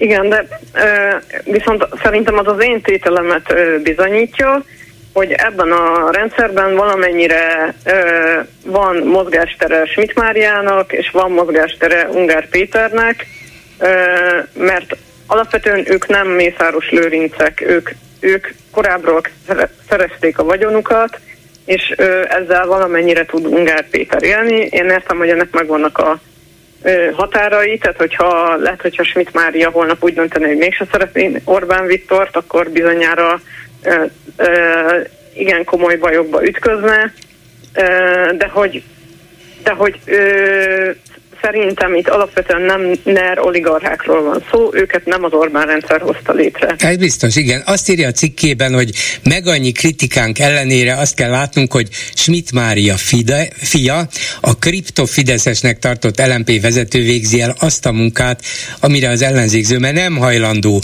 Ő az, aki bulvár és metapolitizálás helyett olyan húsba vágó kérdésekkel is hajlandó foglalkozni, mint az akkumulátorgyárak, az ápolási díj, vagy a gondoskodási válság. Hát nyilván az öregekről, magatehetetlenekről, szóval azok, a, azok az emberek, akik családjukban és máshol elvégzik azt a munkát, amit, amiben az államnak is sokkal több segítséget kellene nyújtani. Ezek igaz dolgok, de az nem igaz, hogy ezt az ellenzék többi pártja nem vállalja. Akkumulátor gyáraktól kezdve az ápolási díjig, nem csak az LMP, nem is csak a párbeszéd, beszéd, a Momentum is, a DK is, az MSP is tiltakozik, és megpróbál valamit csinálni, akár népszavazási kezdeményezéseket, az ápolási díjak fölemelését is minden héten követelik. Ezek fontos kérdések, de megint csak azt mondom, hogy nem igazi rendszer problémák, mert akkumulátorgyárakat valószínűleg egy demokratikus kormánykoalíció is építene a mai körülmények között, legfeljebb nem ekkora mértékben, és nem ennyire elköteleződve a kínaiaknak? Igen, itt alapvetően arra próbáltam fölhívni a figyelmet, talán látta, hogy a Szikra ö, rendezett egy ö, vitát, Igen. ahol ö, beszélt Ungár Péter, Hajnal Miklós és ö, Jánbor András. Jánbor András, igen, a Mérce ö, alapítója, és ott ö, fölmerült témaként, hogy ügyek mentén kell politizálni, vagy az Orbán rendszerrel kell foglalkozni. És ö, Ungár Péter ott azt képviselte, hogy ügyekkel kell foglalkozni, amivel én mélységesen egyetértek, tehát hogy ebből a szempontból még ma is mondhatni, hogy lmp vagyok, bár már régóta kiléptem, hogy szerintem azt kell megtalálni, hogy mi, ö, mik azok az ügyek, amik rámutatnak a rendszer lényegére, és egy picit szerintem ö, el kéne engedni az Orbánozást, abból a szempontból nyilván a fejétől bűzdik a hal, de hogy ö, de hogy sokkal kevesebb embert lehet bevonni a politikába annak mentén, hogy Orbán Viktort elemezzük, mint hogyha egyébként az őket napi szinten mhm. érintő problémákkal ez, ez, ez igaz, és ez egy taktikai kérdés, és lehet, hogy önnek is igaza van, meg Ungárnak is. Persze, az ügyeket értik meg az emberek, az ügyek érintik őket közvetlenül, azt érzik meg, tehát rajta keresztül kellene a rendszert is leleplezni. Az, hogy elmondjuk, hogy milyen rendszer ez, hát lehet, hogy néhány tízezer értelmiségi érti, és bólogat rá, de valószínűleg milliókat nem lehet vele megmozgatni. Igaz, egyetértek. Csak, csak ha ez helyettesít, és akkor ha valaki azt mondja, hogy ezek az ügyek vannak, de egyébként Orbán rendszer, önkényuralmi rendszer, autoriter rendszer nincsen, akkor viszont tévúton jár és félrevezet olyanokat is, akik, akik egyébként hajlandók volnának belátni, hogy ezek a disznóságok, vagy ezek a botrányos ügyek azért vannak, mert egyébként a rendszer így működik. Ö, igen, alapvetően egyetértek, tehát hogyha elkezdenek ezzel foglalkozni, például elkezdenek foglalkozni a, az akkumulátorgyárakkal, akkor előbb-utóbb bele fognak ütközni abba, hogy, hogy ö, kihozza a törvényeket, hogy miért történik ez egyáltalán, viszont abba is bele fognak ütközni. Én nemrég írtam egy cikket arról, hogy Indonéziában mit okoz a, a nikkelbányászat, és ezt rengetegen elolvasták Debrecenben, mert, alapvet, mert a, ugyanaz a kínai cég tevékenykedik ott, ami Debrecenbe készül települni, és ezen a cikken keresztül debreceni embereknek meg tudtam mutatni, hogy mi is az tulajdonképpen, hogy globális kapitalizmus, mi, mi is az, hogy mit, tehát, hogy mit végez az a cég, ami nem sokára náluk lesz, az mit végez külföldön, és hogy és, ö, rengetegen olvasták ezt a cikket, mert, ö, mert úgy érezték, hogy őket is érinti ö, az a probléma, ami Indonéziában is probléma. Szóval, uh-huh. hogy igen, Orbán rendszer, ö, de azért ö, azt hiszem, hogy Dölöznek volt egy ilyen mondás, hogy baloldalinak annyi, azt jelenti, hogy globálisan gondolkozni. Én semmiképpen nem mondanám, hogy Orbán Viktor nem fontos, de azért hozzátenném, hogy szerintem fontos nemzetközi kitekintést hát, is tenni, hogy mi, mi hozta létre Orbán tulajdonképpen. Hát eh, hogy ne, de azért ebben eh, ez a műsor Orbán nélkül nem jöhetett volna létre Magyarországon. Van egy olyan következtetése a cikkének, amivel viszont komoly bajom van. Azt mondja, hogy aki támadni szeretné Ungár Pétert, azt tegye következetesen, támadja vele együtt a rendszerváltás utáni szabadrabló kapitalizmust is, és ebben mondjuk részben egyetértünk, mert a szabadrablás az semmiképpen sem szép, és és nem helyes és nem igazságos, és a választók egyetértése mellett követelje a BIF enyerté államosítását, és az ungár család ingatlan vagyonának szociális bérlakásokkal való, való átalakítását. Na, itt azért már legalábbis meghökkenek. Hát ez, ez, ez a rendszer, amiben ez történt, megbukott. Nem is volt igazságos, nem is működött hatékonyan, nem is volt demokratikus, még ha látszólag nagyon is eh, demokratikus és egyenlő céljai voltak, de ez a rendszer, ennek a rendszernek a feltámasztása nem lehet cél, még egy baloldali számára sem. Nem, abszolút nem célom egyébként. Számítottam erre a kérdésre, de azért azt csak megjegyzem, hogy ezt a bekezdést azért is írtam bele, mert biztos vagyok benne, hogy az jobban felidegesítette Schmidt Máriát, mint ha azt írtam volna, hogy Fideszes oligarha. De hogy egyébként igen, én alapvetően értem ezt a problémát, hogy én rendszerváltás után születtem, szóval, hogy ez, ez azért így hozzátartozik a történethez, és és az nekem is probléma, hogy azért nem kéne, tehát hogy úgy, vagy, úgy szeretnék baloldali lenni, hogy azért a Kádár rendszerrel szemben is legyen kritikám, ezért például borzasztóan érdekelnek engem az 56-os munkástanácsok, a Nagy Imre vonal, stb. Tehát, hogy megvan bennem is ez a, ez a kritika, ez az indulat, hogy, hogy nem egyszerűen a, egy bukott rendszert akarok visszahozni, de hogy ez egy, ez egy nagyobb kérdés, Szóval, hogyha megkökkenti, akkor meg tudom nyugtatni, hogy nem, nem szeretnék Kádár rendszert. Köszönöm szépen Leocki Noéminak. Minden jót, viszont hallásra. Köszönöm, viszont hallásra. Háló, jó napot kívánok. Jó napot kívánok, Rátasi Margit vagyok. Igen. És hallgatva a műsort rengeteg mindenhez szeretnék hozzászólni, de igyekszem röviden. Az egyik, hogy független politikus és személy nincs, egyetlen egyfajta létezik, a tényektől független. Mindenkinek van valamiféle világnézete, tapasztalata, egyetek. De ez csak röviden. Ami konkrétum. Még az adás elején mondta, ha jól emlékszem Donátonna, hogy az Európai Uniót meg kellene kérni, hogy ne a kormánynak adja az EU-s támogatásokat, hanem a vállalkozóknak. Ezzel én nem értek egyet, ami valószínűleg érdekes lesz. Mégpedig azért nem, mert nem, nem csak a vállalkozók egy része, az egész magyar népkét szavazó szavazóinak kettő harmada felelős ezekért a körülményekért, még én is, pedig én soha az életben, még 98-ban sem szavaztam a Fideszre, mert igenis minden egyes szavazónak van felelőssége abban, hogy milyen rendszer alakul.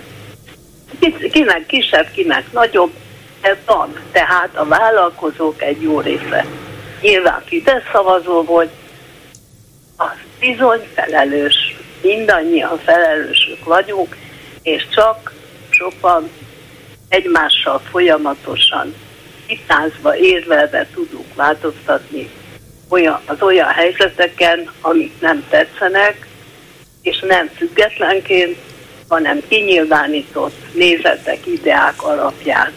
Én pártnak is tagja vagyok természetesen. Úgyhogy egyszerűen ez valami, én nem is tudom talán az ilyen, hát ezt nagyon-nagyon-nagyon nem szívesen mondom, hiszen én is fővárosi vagyok, ilyen, ilyen belvárosi lila lelkű értelmiségi duma ez a független, meg, meg ilyen, meg olyan szöveg. Hát igen, meg, meg van egy ilyen, van egy ilyen vágy az emberben, hogy én független vagyok, én nem függök senkitől, és ezt talán úgy értik, hogy hát nem fizet engem senki azért, hogy ezt vagy azt mondjam, vagy képviseljem. Hát egyrészt fizet, mert az ember társadalomban él, és nem egyedül egy magába az erdő mélyén többnyire, tehát függ attól, hogy milyen villany jön egészen odáig, hogy jön-e villany a lakásába, egészen odáig, hogy milyen munkát tud vállalni. Milyen tanulmányokat folytathat, amiből aztán következik, hogy milyen munkát tud vállalni, amit mennyire fizetnek meg. Tehát ilyen nincs, hogy én független vagyok.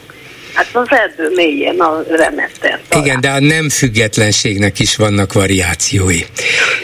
Vannak, akik nagyon nem függetlenek, vagy vannak, akik nem is akarnak azok lenni, akik teljesen elköteleződnek valami vagy valaki mellett.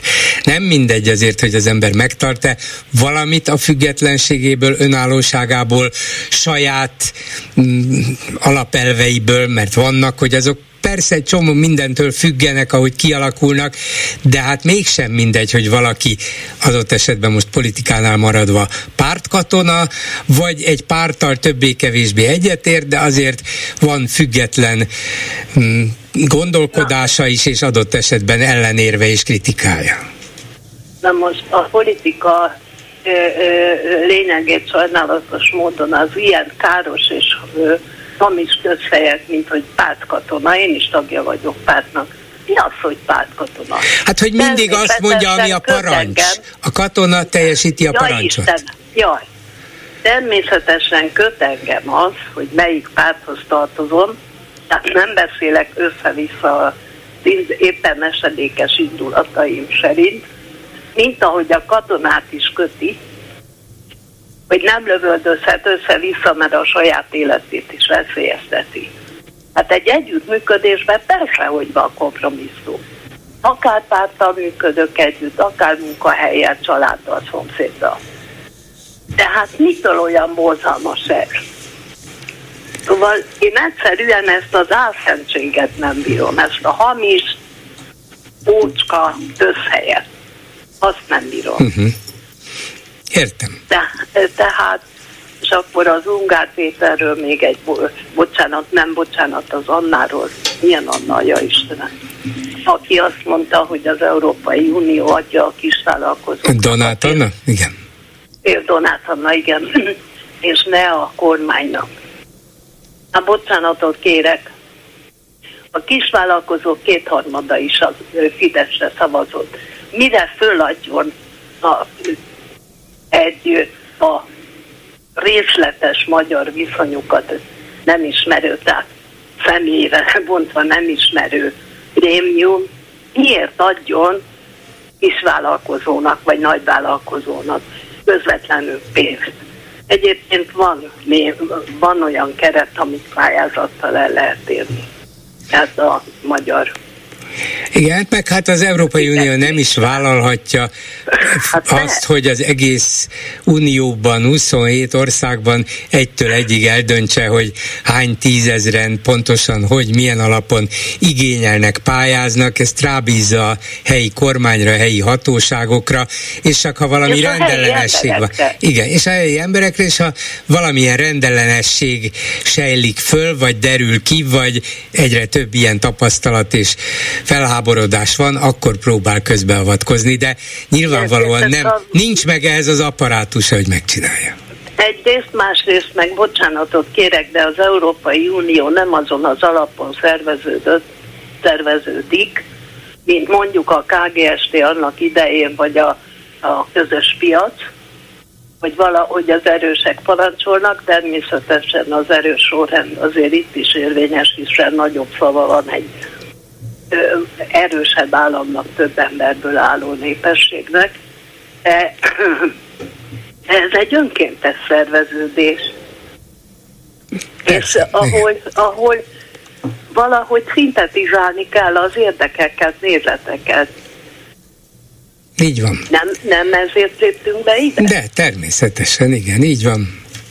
Tehát nem a főnökünk, önkéntesen vállaltuk azokat az, az elveknek, gazdasági alaptételeknek a, a, vállaltuk a betartását, amiért a belépés mellett szavaz. Igen, gazdasági és nem gazdasági, és természetesen beleszólásunk van, hogy ezeket hogy alkalmazzák, hogy értelmezzék. Igen. Köszönöm más szépen. kérdés, hogy a mi főkolompozunk sajnálatos módon még mindig ott a, nem a labdára megy, hanem a bokára. Úgyhogy ezért aztán Nem, rosszul, rosszul emlékszik, ez csak a rossz indulatok mondják, oda megy, ahova a labda majd száll, és nem a labdára fut rögtön, ugye ez az ellenzék. Én még Minden lab... nem láttam, szóval láttam én már nagyon nagy kanyarokat venni a labdám. Labdától jó messze. Igen. Köszönöm szépen, viszont hallásra. Én is, viszont hallásra. Van egy betelefonáló a vonalban, egy kis türelmét kérem, mert itt van Lőrinc Saba a Facebook kommentekkel. Szia Gyuri, köszöntöm a hallgatókat. Az Ungár Péter interjút kapcsán általában azok a kommentek érkeztek, amik azt kérdezték meg, hogy miért hogy vitatkozzunk egyet, hogy fontos kérdésekről beszéljünk, hogy hogy működjön az ellenzék, mit kritizáljon, mit csináljon, hogyan. Ha ezek nem fontos kérdések, akkor nem tudom mi az. Hát, pár érdekességet azért összegyűjtött egy kommentelő. Szijjártó fenyeget, Novák cáfol. Egyszerre. Szuper. Nem is értem, miért nem vesznek minket nem hogy komolyan, hanem számban sem. Számban sem. 2023. 9. 14-e, két mai hír. Akkor most mi van? A köztársasági elnök szerint Magyarország nem hátráltatja a svéd NATO csatlakozást, Szijjártó most meg egy tananyagra fogja a svéd NATO csatlakozás halogatását. Igen, tulajdonképpen az embernek az az érzése, hogy itt két kormány van, az egyiket Novák Katalin vezeti, de ez nem igaz, ez csak a látszat. Nyilvánvalóan Orbán Viktor nem meri megakadályozni Svédország NATO csatlakozását, még mindig húzza az időt, mert a törökök még mindig nem döntöttek.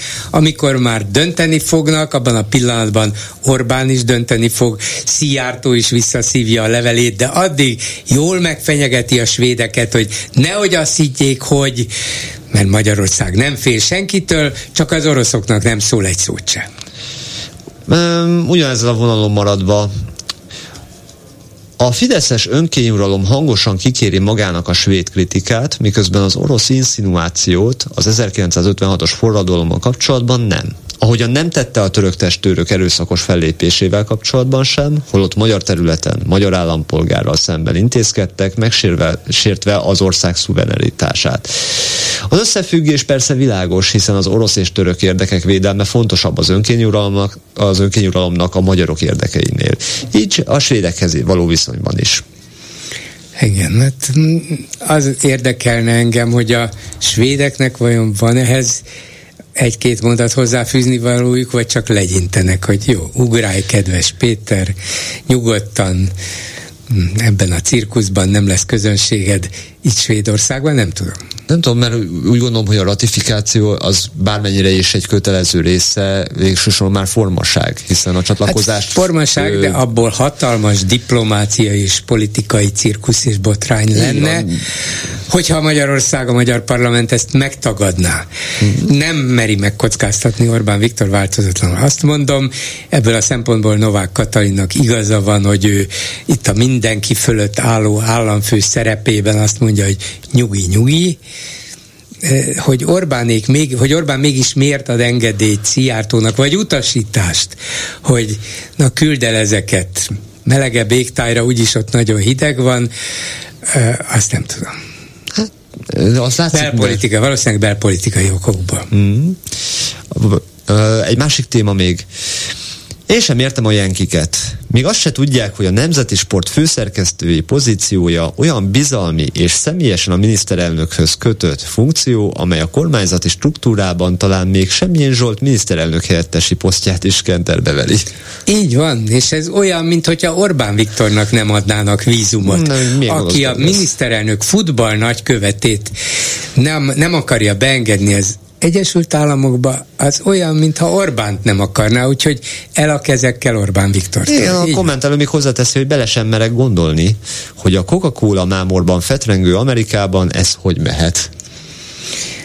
Nem tudom, de lehet, hogy már kirúgták azt a hivatalnokot, aki nemet pecsételt a vízumkérelemre.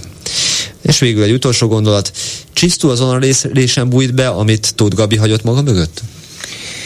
Nem, ő a sportújságíró társadalom nevében szólamlott fel, hiszen Szőlősi György azt mondta, hogy ez eh, az országnak is, meg az egész sport újságíró családnak is egy megalázó lépés volt. Egy lett volna kompenzáció. Köszönöm szépen, és egy hallgató akkor, ahogy ígértem a vonalban. Jó napot kívánok! Jó napot kívánok, Nagy László vagyok, rövid leszek. Véleményem szerint eh, a Gyurcsán Ferenc ezt jól teszi, hogy valami konkrétat ígér ő is, uh-huh. anélkül, hogy a nagy híve lennék, azt mellette hoznám föl, hogy sőt a DK-nak még több konkrét programot kéne ígérnie, és ez a nagyon értelmiségi győzködés, hogy szabadságjog, ez, ez úgy nem fogja meg a tömegeket, de azt ígérnék, hogy ingyenes hulladék elszállítás lesz, ingyenes szennyvíz elszállítás lesz, amelyeket fedezhet a költségvetésbe, és ígérni lehet egy pártnak, amelyik meg akarja nyerni a választásokat, hiszen még ha nem is ígér, csak sejtet, az is segít, hiszen ebbe egyetértek Ungár Péterrel, hogy a 2010-es verességéhez, a a baloldal vereségéhez nagyban hozzájárult a pénzügyi világválság az emberek mindig konkrét eh, bűnbakot keresnek, hogy ki lehet az, és keresik azt is, hogy várják azt a megváltót, aki majd megszabadítja őket ettől a gondtól. És a Fidesz nagyon erősen hagyta sejtetni legalábbis, hogy majd ők rendet tesznek, majd ők legalábbis ö, eh, hát nem így, hogy eltörlik a devizadóságot, de mindenképpen segítenek. A devizadós, ez rengeteget lökött a szavazat számukon, és utána nagyon ügyesen visszaélve a megszerzett parlamenti fölényel úgy módosítgatták a választójogi törvényt, hogy végül is nem nagyon lehetett már őket egy következő választáson legyőzni. De a, értem, és igaza is van abban, hogy Gyurcsány jól teszi, hogyha konkrét megfogható dolgokat ígér. Senki nem képzeli azt valószínűleg, hogy két hét múlva Gyurcsány szól, és jön be a pénz. De, de annak, de annak így van, tartalmilag mégis csak igaza van, nem hazudik hogyha egy DK-s kormány vagy DK-s vezetésű kormány lenne, pillanatokon belül ki tudna egyezni az Európai Unióval, nincs köztük lényegi különbség és vita. Tehát a feltételeket az ellenzék ma is teljesíteni azonnal. Tehát ez az egyik része a dolognak. A másikban viszont nem értek egyet önnel, ugyanis a DK minden nap, minden apróságban, és ez lehet, hogy ebből a szempontból most probléma is, azt mondja, hogy én ezt nem így csinálnám, hanem úgy, és ígér valamit. Ma például azt ígérték, hogy igenis visszaállítanák az iskolatej rendszert, azt az akciót, hogy minden iskolásnak jusson iskolateje, Fidesz ezt most visszafogja. Akkor is szóltak persze, tegnap, hogy a... Esti gyors, a hírek háttere. Hogy nem engednénk, hogy így elszabaduljanak az üzemanyagárak, mi igenis csökkentenénk az üzemanyagok adóját, vagy áfáját, vagy jövedéki adóját, és itt a minden nap nem is egy, hanem több konkrét ügyben szólnak. Ami, ami nem jut el, nem jut el az emberekhez. Én pedig, nem. aki olvasom őket minden nap, azt mondom, hogy tehát ha mindent megígértek, akkor holnap után, már ha kormányon lennétek, elfogyna a pénztárcátokból a pénz.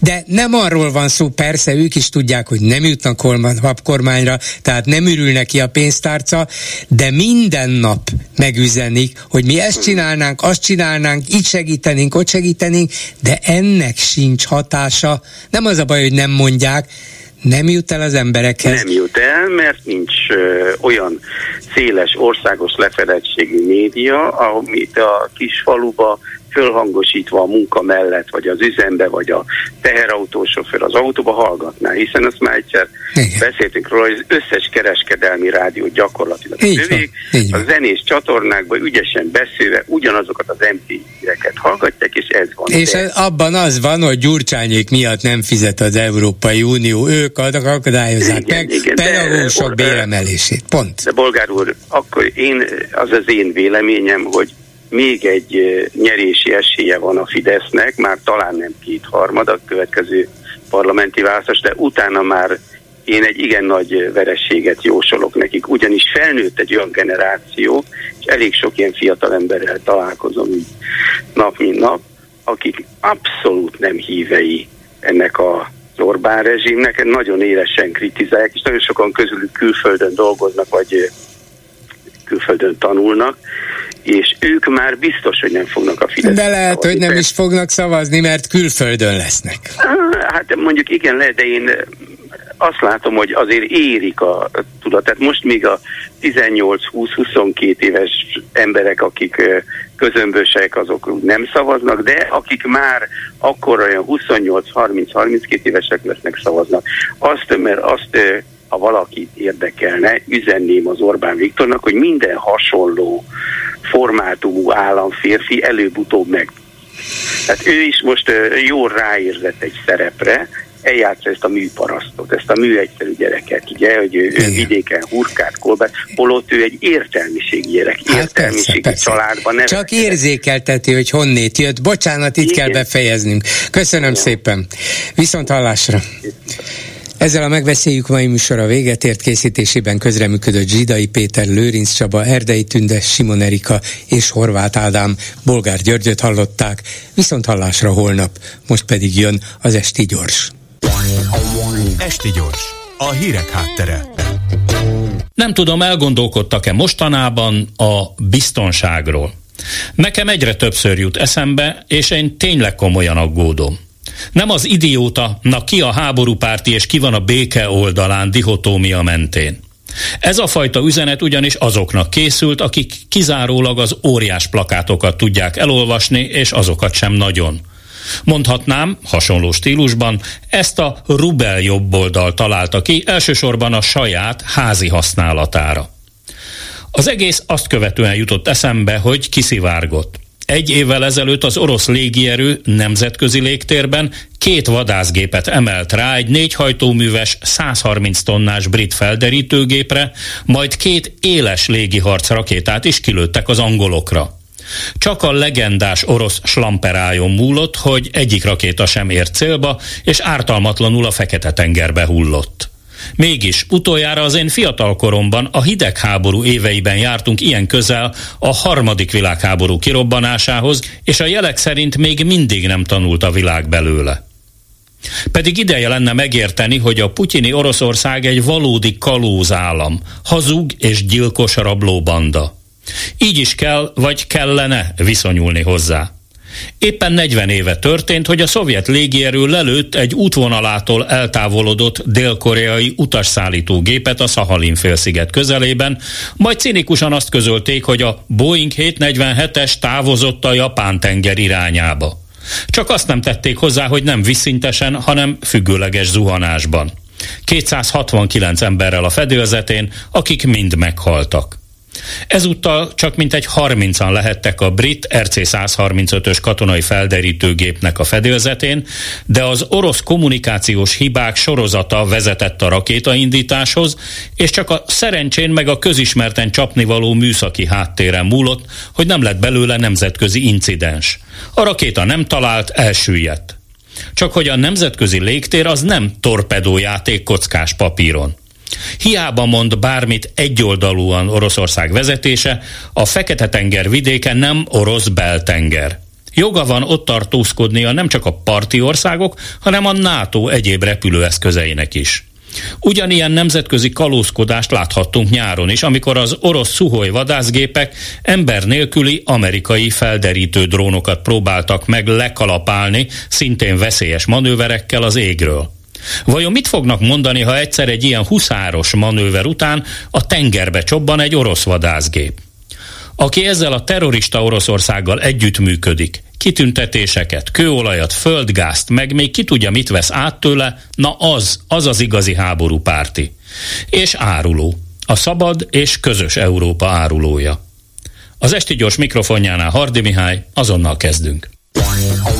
Esti Gyors, a hírek háttere.